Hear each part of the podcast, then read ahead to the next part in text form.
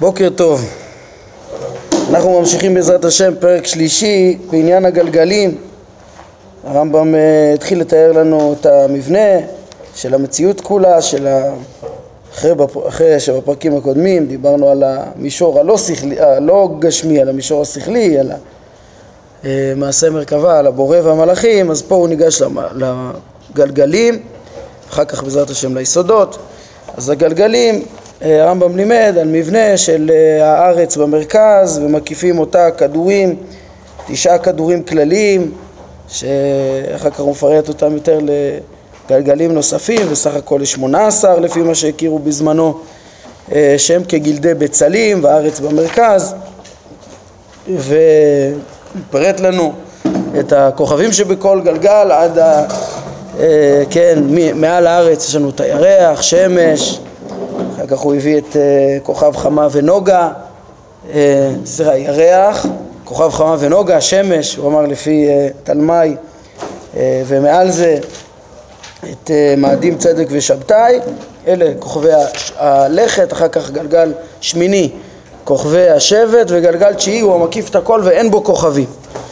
עכשיו הוא מוסיף לנו פרטים.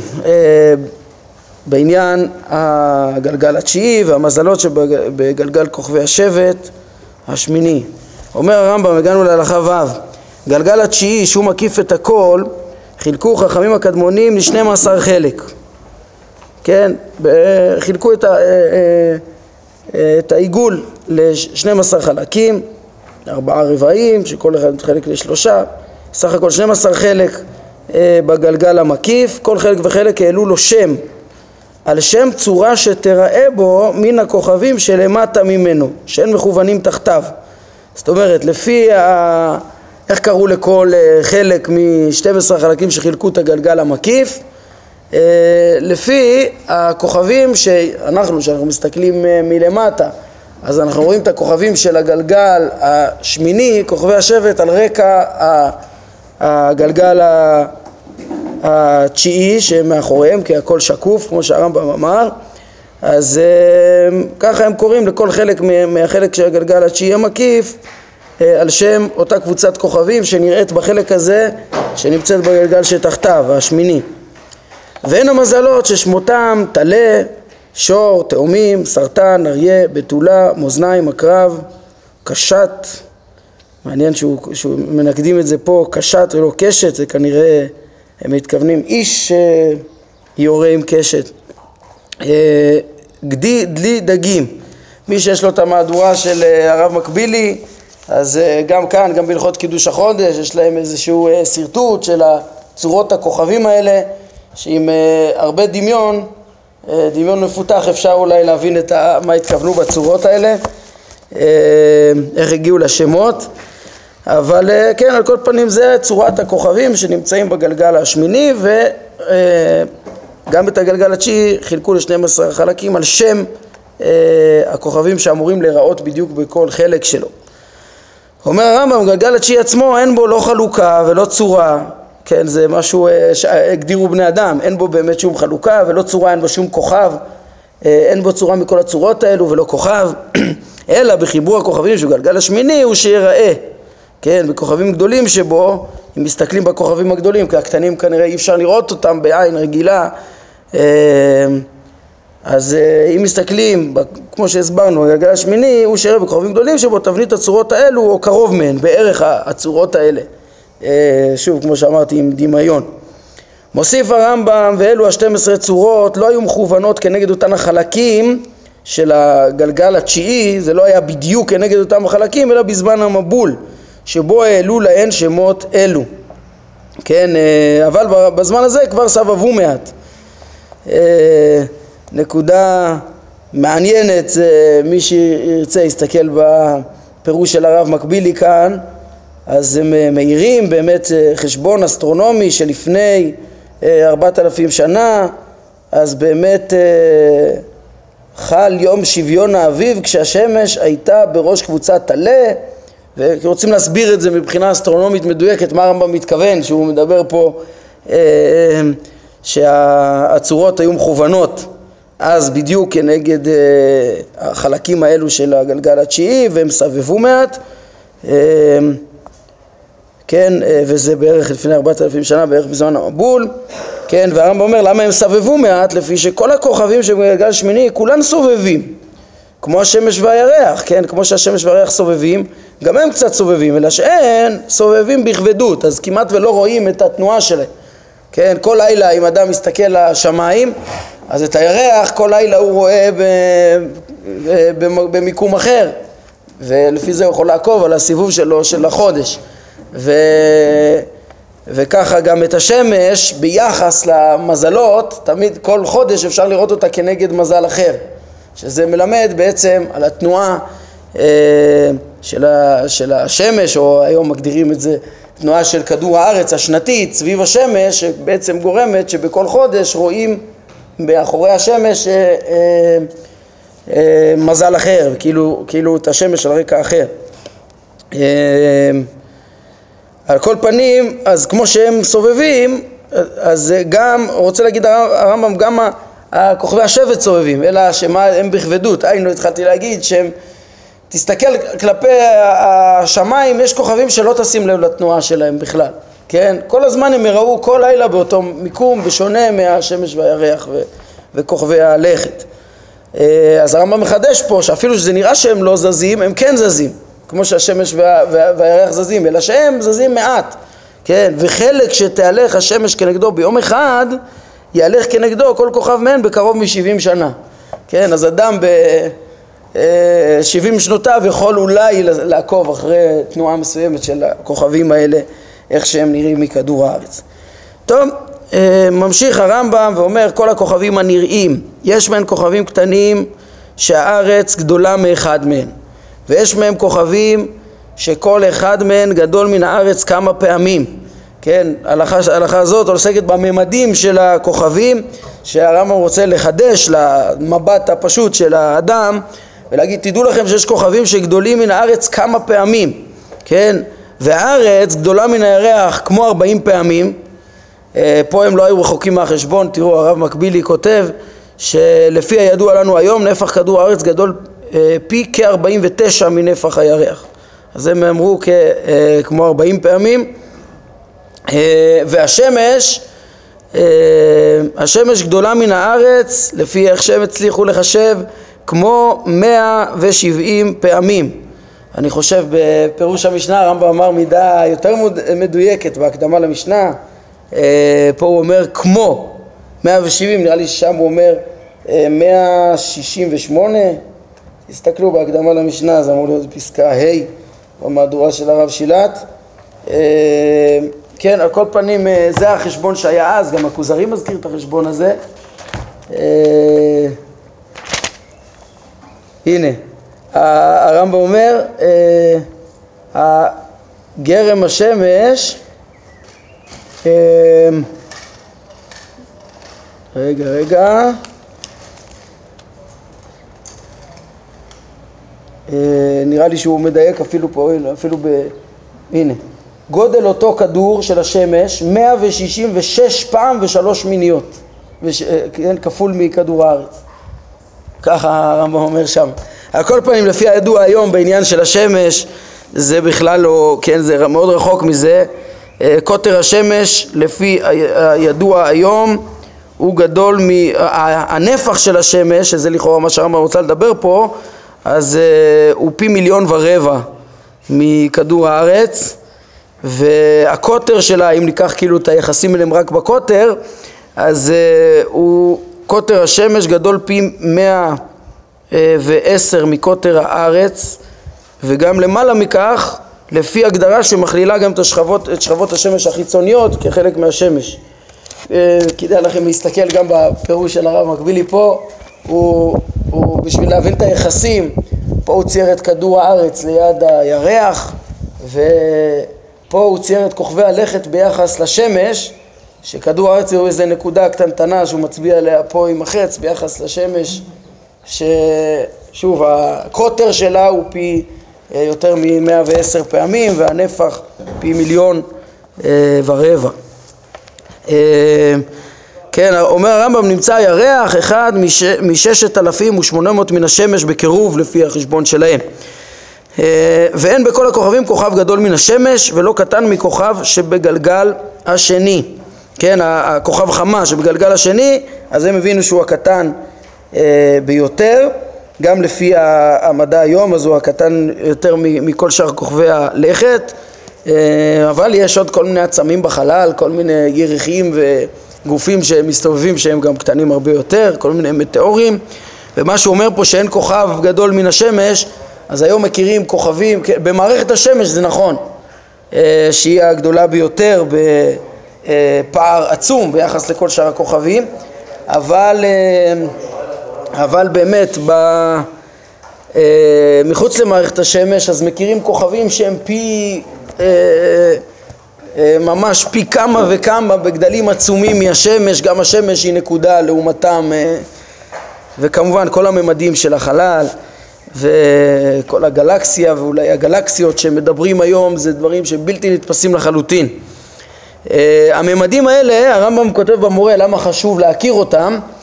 אה, חלק שלישי, פרק י"ד, אז הוא מתאר איך שהכרת הממדים העצומים האלה יכולים להביא את האדם גם להכרת מקומו וקטנותו ולהכרת השם, כמו שגם הרמב"ם אומר אצלנו בעניין האהבה והיראה אה, שאדם יכול להגיע דרכם כן, אז זה דברים ש, שיכול להיות שהקדוש ברוך הוא לא ברא את כל הממדים האלה אלא בשביל ש, שהאדם אה, אה, יגיע ליראת השם וההכרה, ההבנה על אינסופיותה של החוכמה האלוקית ולעומת אה, אפסיות החוכמה שלנו. אה, טוב, האמת שכל מה שאני אומר את זה, אה, זה אמירה כזאת של, שהיא אה, מתוך אה, תפיסה שהאדם הוא הנברא העליון ביותר. כן, להגיד שלא ברא הקדוש ברוך הוא את זה אלא בשביל שהאדם, וזה לא מה שהרמב"ם ילמד אותנו לפי איך שהוא הכיר את, ה, את המלאכים, את הזכלים הנבדלים ואת הגלגלים כגרמים אה, נצחיים שכל פרט מהם הוא נצחי בלי שום שינוי ולא כמו המין האנושי שהפרטים, הגוף מתכלה וכדומה אז uh, לפי הרמב"ם היה ברור לו דווקא שהנה חינמי, האדם הוא, הוא בריאה פחותה שיש למעלה ממנה בריאות uh, נכבדות הרבה יותר, כמו שראינו גם כבר, ב, דיברנו על זה פרק י"א, בחלק ב', בחלק שלנו במורה. אבל uh, אני אומר, את ההערה הזאת הערתי לפי, לפי ההכרה של המציאות היום, שה... יקום בעצם הוא לא, כנראה לא תכלית לעצמו, אם זה גרמים מתים וכדומה, אלא כנראה שגם זה בעבור האדם, אולי בשביל שנכיר את הבורא. יש, יש אמירה כזאת בספר חובות הלבבות, שמבחינתו כל, מה, כל החוכמה שבבריאה וכל הסדר שבה לא נברא, אלא כדי שאדם יכיר את בוראו. אז היום אפשר ללכת גם, אה, אולי גם אה, כתלמידי הרמב"ם, גם כן אה, עם ההבנה הזאת של חובות הלבבות, אפילו שזה לא היה התפיסה בזמנם. שהושפעה מהכרת המציאות בזמנו. טוב, זה היה ככה להבין קצת על ההבנה של החשיבות ומה שאפשר ללמוד מהממדים שהרמב"ם לימד אותנו פה בהלכה ח'. ממשיך הרמב"ם, אה, כל הכוכבים, כן, הלכה ט', כל הכוכבים והגלגלים, כולם בעלי נפש ודעה והשכלן, והם חיים ועומדים ומכירים את מי שאמר והיה העולם. כל אחד ואחד לפי גודלו ולפי מעלתו, משבחים ומפארים ליוצרם כמו המלאכים. כן, חוץ מהזכלים הנבדלים שהם אה, תודעות חיות ו- ו- ו- וקיימות שיודעות את בוראם בלי גוף, אז גם הגלגלים עצמם הם אה, בעלי שכל לפי התפיסה של הרמב"ם, כמו שהרמב"ם לימד אה, את אה, תפיס, התפיסות המדעיות בפרק ד' והראה שזה דעת חז"ל וכתבי הקודש בפרק ה' שלמדנו. אה, כמו שהוא הביא, השמיים מספרים כבוד אל והרחיב בזה. אה, אז, אז הרמב"ם אומר, כן, הם בעלי שכל ובעלי נפש ובעלי תשוקה להידמות לבוראם וכל הכוחות שהם אה, משפיעים למציאות הם משפיעים מתוך מודעות, כמו שהרמב"ם לימד פרק ז', כן, אז זה מה שהוא אומר כאן. כל הכוכבים והגלגלים כולם בעלי נפש ודעה והשכלם ואין חיים ועומדים ומכירים את מי שאמר והיה עולם כל אחד ואחד לפי גודלו ולפי מעלתו משבחים ופרים ליוצרם כמו המלאכים והרמב"ם מבין את הלשונות של, שאנחנו אומרים בברכת קידוש הלבנה ומדרשי חכמים שבצורה פשוטה מתארים אותם כמשמשים ועובדים את הבורא אה, מתוך מודעות וכשם שמכירים את הקדוש ברוך הוא, כך מכירים את עצמן, ומכירים את המלאכים שלמעלה מהם. וכן, כל מלאך, כל גלגל מכיר את המלאך שעליו, וזה, ו, ו, ואותה היכרות, ואותה ניסיון של, אותו ניסיון של הידמות, הוא זה ש, שגורם את הסיבוב של הגלגל, את ה, מתוך בחירה, מתוך אה, מודעות, כדי להשפיע וכדומה, כמו שהרמב"ם לימד בפרק ד'. כן, ודעת הכוכבים, כן, אני מתכוון בפרק ד' בחלק אה, שני, במורה בחלק שני.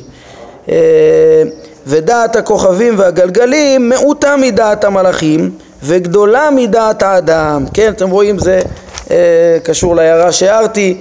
אה, הרמב"ם מבין אה, שהאדם הוא במדרגה למטה מהמלאכים והגלגלים אה, שהם למעלה ממנו. עד כאן דיבר הרמב"ם בעניין הגלגלים והוא ממשיך עוד באותו פרק, הפרק שלנו, לדבר על ארבע יסודות שהם גם סוג של גלגלים.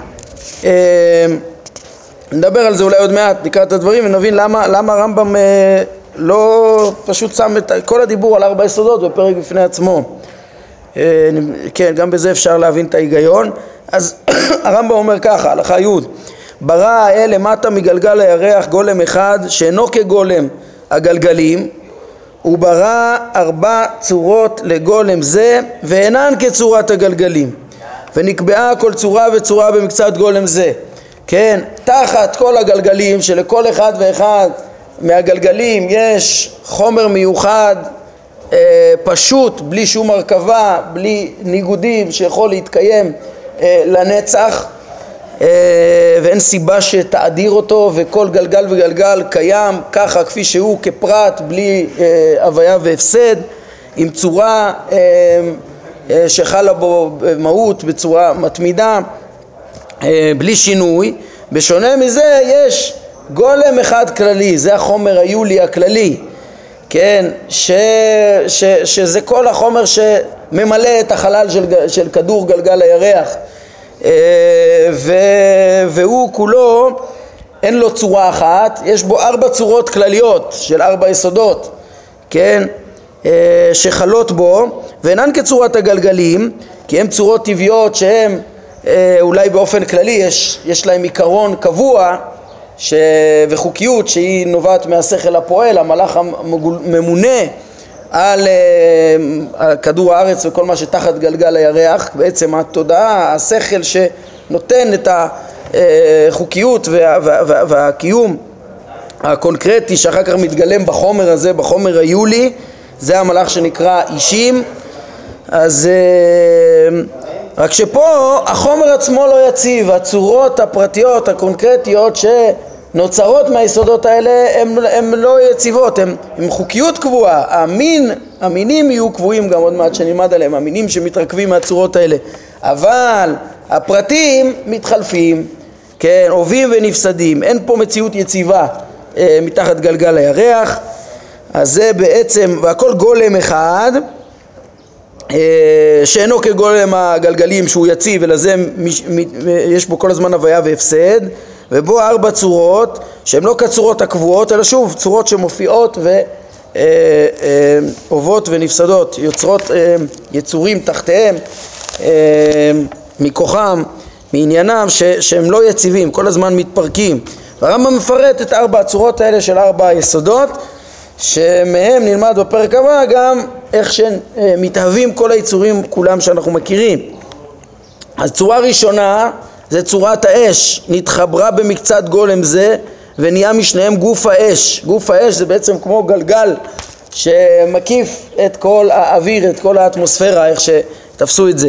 אז, אה, וצורה שנייה צורת הרוח, שזה כל האוויר, כן, נתחברה במקצתו של הגולם, החומר היולי, אה, ונהיה משניהם, מהחומר בכוח, יוצא, הוא יצא אל הפועל אה, עם צורת האוויר לאוויר של האטמוספירה וצורה שלישית זה צורת המים, נתחברה במקצתו ונהיה משניהם גוף המים, שזה כל הימים שמכסים את הארץ, את רוב כדור הארץ, וצורה רביעית זה צורת הארץ אה, שנמצאת בעצם, תחת הימים, כן, נתחברה במקצתו צורת הארץ, מקצת הגולם הרביעי ונהיה משניהם גוף הארץ, כן, נמצא למטה מן הרקיע ארבעה גופים מחולקים זה למעלה מזה וכל אחד ואחד מקיף את שלמטה ממנו מכל רוחותיו כמו גלגל כן, זה בעצם הכל גוף אחד, חומר יולי אחד, אבל התלבשו בו ארבע צורות ויש לנו כאילו פה כדור לפנים מכדור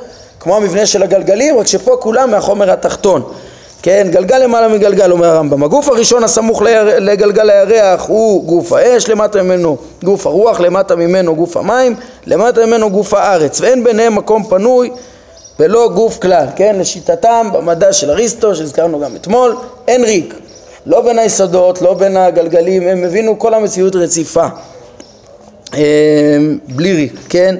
ומבאר הרמב"ם עוד את ההבדל בין כל היסודות האלו וכל מה שתחת גלגל הירח למה שלמעלה ממנו אומר הרמב"ם ארבעה גופות האלו אינן בעלי נפש ואינן יודעים ולא מכירים אלא כגופים מתים ויש לכל אחד ואחד מהן מנהג שאינו יודעו ולא משיגו ואינו יכול לשנותו אלא טבע כן?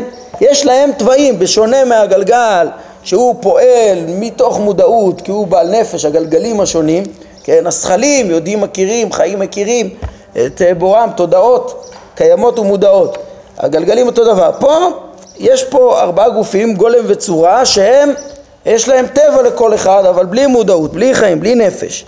טבע, ש, כן, וזה שאמר אה, כל אחד, אז, אז, אז, ומה הוא? כן, אז הוא יסביר עוד מעט בפרק הבא, בטח, אה, כן, את התוואים שלהם. את התוואים של הקלות והכבדות, התנועה כלפי מעלה, את התנועה כלפי מטה, את הלחות והיובש וכדומה. אה, ואומר הרמב"ם, זה שאמר דוד, הללו את השם מן הארץ, תנינים וכל תאומות, אש וברד, שלג וקיטור, יש פה דברים דוממים, אש, ברד, שלג, קיטור, איך הם יהללו את השם? אומר הרמב"ם, עניין, עניין הדברים הללוהו בני אדם מגבורותיו שתראו באש וברד ובשאר ברואים שתראו למטה מן הרקיע שגבורתם תמיד ניכרת לקטו, לגדול ולקטן, וקטן. זאת אומרת בני אדם שאתם רואים אותם כל היצורים את, ה, את, ה, את היסודות אה, האלו וכל מה שעשוי מהם אתם רואים את ה... זה, זה הכי קרוב אליכם אתם רואים את העוצמה שבזה אז uh, מתוך זה אתם תהללו לא שהם מהללים. כן ודיברנו על זה בפרק ה' שכיום אנחנו צריכים לפרש ככה גם את השמיים, מספרים כבוד.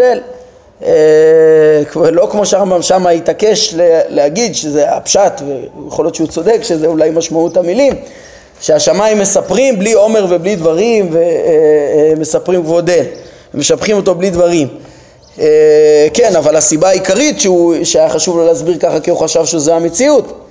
כן, ואחרי שהתברר שזה לא המציאות, אז ברור שאנחנו צריכים לאמץ את הפירוש הזה שהוא מסביר פה כלפי היסודות הדוממים אה, גם לגבי גרמי השמיים הדוממים, כן, שבני אדם צריכים להלל את השם מן השמיים והשמיים מספרים כבוד אל, זה בני אדם שמתבוננים בשמיים מבינים את כבוד אל בלי עומר ובלי דברים אה, שיש לשמיים, כי הם גופים מתים, וכמו שרס"ג פירש וכמו שדיברנו. טוב, אז למה הרמב"ם כלל... בינינו לבין, הממוקמים בינינו לבין השמיים, איך לא מסתירים לנו את הכוכבים? מי היסודות? אז בגלל שיש לנו את היסודות, את הארץ תחתנו, המים בסמוך בימים, והאוויר הוא שקוף, וגם האש היא שקופה בעצם, רואים דרכה. יש לה גוון שחור שדרכו, כן, ש, שהוא זה שעושה את הלילה השחור, וביום אה, האור של המאורות כאילו אה, מאפיל על הצבעים האלו, אז זה שקוף, אפשר לראות דרך זה. זה, זה ההסבר שלהם.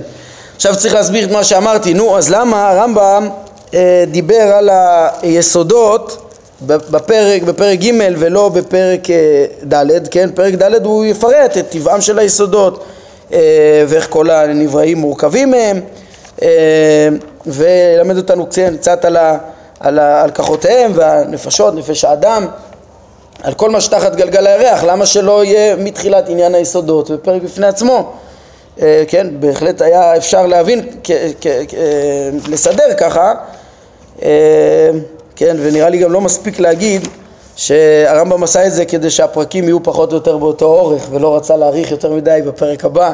אה, זה לא סיבה מספיקה, אולי זה גם, אבל, אבל נראה לי הסיבה ש, שנותנת לזה היגיון, בכל מקרה צריך להיות היגיון, למה לשים את היסודות עם הגלגלים, זה נראה לי בגלל שכן, היה חשוב לו להסביר על החומר היולי בכללותו אה, כ...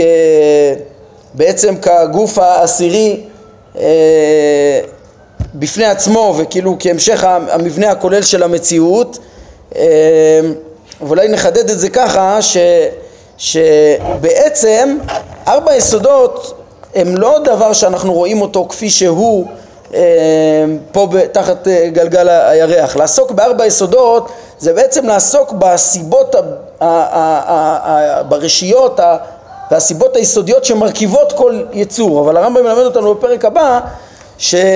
שכל היצורים כולם שאנחנו רואים הם מורכבים מהם ואף פעם לא נראה, לא נראה יסוד פשוט, כן? ככה ש, שהפרק ג' הוא מיוחד לרשיות ול... ל, אה, כן, וההתחלות היותר אה, קדומות של, ה, של המציאות ופרק ד' יותר למציאות המוכרת לנו ממש, כן? ככה ש...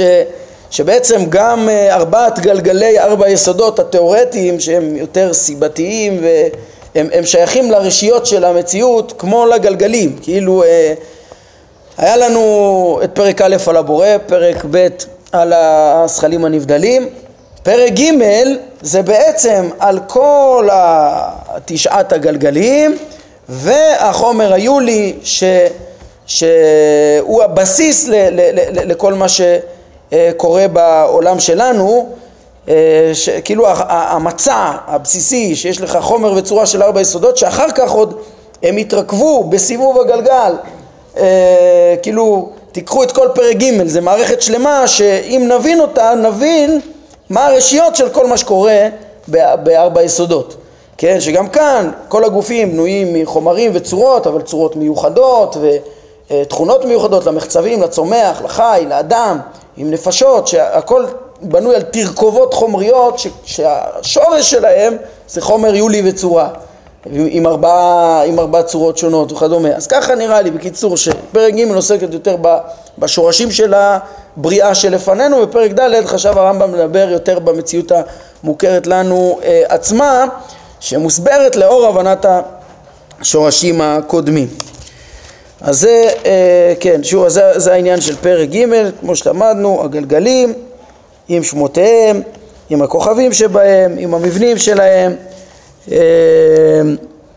והגדלים שלהם, מהות שלהם ש, ש, ש, של החומר עם הנפש והשכל וכדומה, לעומת החומר היולי וצורותיו הבסיסיות. זה פרק ג'. יש לנו דקה להתחיל פרק ד'. אה, נתחיל, נתחיל פרק ד', אומר הרמב"ם, יש לנו שתי דקות, אומר הרמב"ם, אה, ארבעה גופים האלו, כן, פרק ד', ארבעה גופים האלו, שהם אש ורוח ומים וארץ, הן יסודות כל הנבראים למטה מן הרקיע. אותם ארבע יסודות שלמדנו עליהם בסוף פרק ג' הם היסודות של כל הנבראים, אבל פה, פה אנחנו נעסוק יותר בנבראים למטה מן הרקיע. כן, וגם בתכונות של היסודות עצמם, כן, אבל, אבל יותר בתכונות כבר המוכרות, ושם הוא יותר עסק ברשיות שלו, כמו שאמרנו. אומר הרמב"ם, וכל שיהיה מאדם ובהמה, ועוף ורמס ודג וצמח ומתכת ואבנים טובות ומרגליות, ושאר אבני בניין וערים וגושי עפר, הכל גולמו מחובר מארבע יסודות אלו. כן, הוא יורד פה לפי כל הדירוג של הברואים, יש פה אדם, ויש פה את סוגי בעלי החיים, בהמה ועוף ורמס ודג, ויש פה את הצמחים כולם וכל צמח, ויש פה סוגי המחצבים, הדוממים, מתכת ואבנים טובות מרגליות, ושאר אבני בניין וערים גושי עפר, כל סוגי הברואים האלה, הגולם שלו, בהמשך הרמב"ם יעסוק גם כן בצורות, בחיות של הצמח וה... וה הנפש שיש לבעלי החיים ונפש הנפש היתרה וצלם אלוהים שבאדם, הדעת היתרה מצויה בנפשו של אדם, אבל קודם כל הגולם שלו זה מארבע יסודות. הכל גולמו מחובר מארבע יסודות האלו. נמצאו כל הגופים שלמטה אה, מן הרקיע, חוץ מארבע יסודות האלו, מחוברים אה, מגולם וצורה, וגולם שלהם מחובר מארבע יסודות הללו. אבל כל אחד מארבע יסודות אינו מחובר אלא מגולם וצורה בלבד. כן, זאת אומרת, אומר הרמב"ם, יש לנו תחת גלגל הירח את המושג של ארבע יסודות עצמם, שבהם ההרכבה היחידה זה, זה גולם וצורה, חומר יולי מתגלם בארבע יסודות, וכל שאר הברואים כולם, כן, דרך אגב אותם אנחנו לא נראה כפי שהם, כמו שהרמב"ם יגיד בהמשך, אה, לא רואים אותם בטהרתם, אלא כל הברואים כולם הם הרכבה של ההרכבה הבסיסית הזאת של אה, התגלמות חומר וצורה, התגלמות ארבע יסודות בחומר יולי. אה, אז זו האמירה הראשונה ש, שבה פותח הרמב"ם את פרק ד', להבין ממה עשוי הגולם של כל הברואים שתחת גלגל הירח, מתרכובות של ארבע יסודות המורכבים מיולי וצורה. בעזרת השם עוד על התוואים שלהם ו- ו- ועל כל הברואים האלה בהבנה מעמיקה שעוזרת לתפוס את הרשיות שלהם נבין בעזרת השם בפעם הבאה. נעמוד כאן להיום, ברוך אדוני לעולם, אמן ואמן.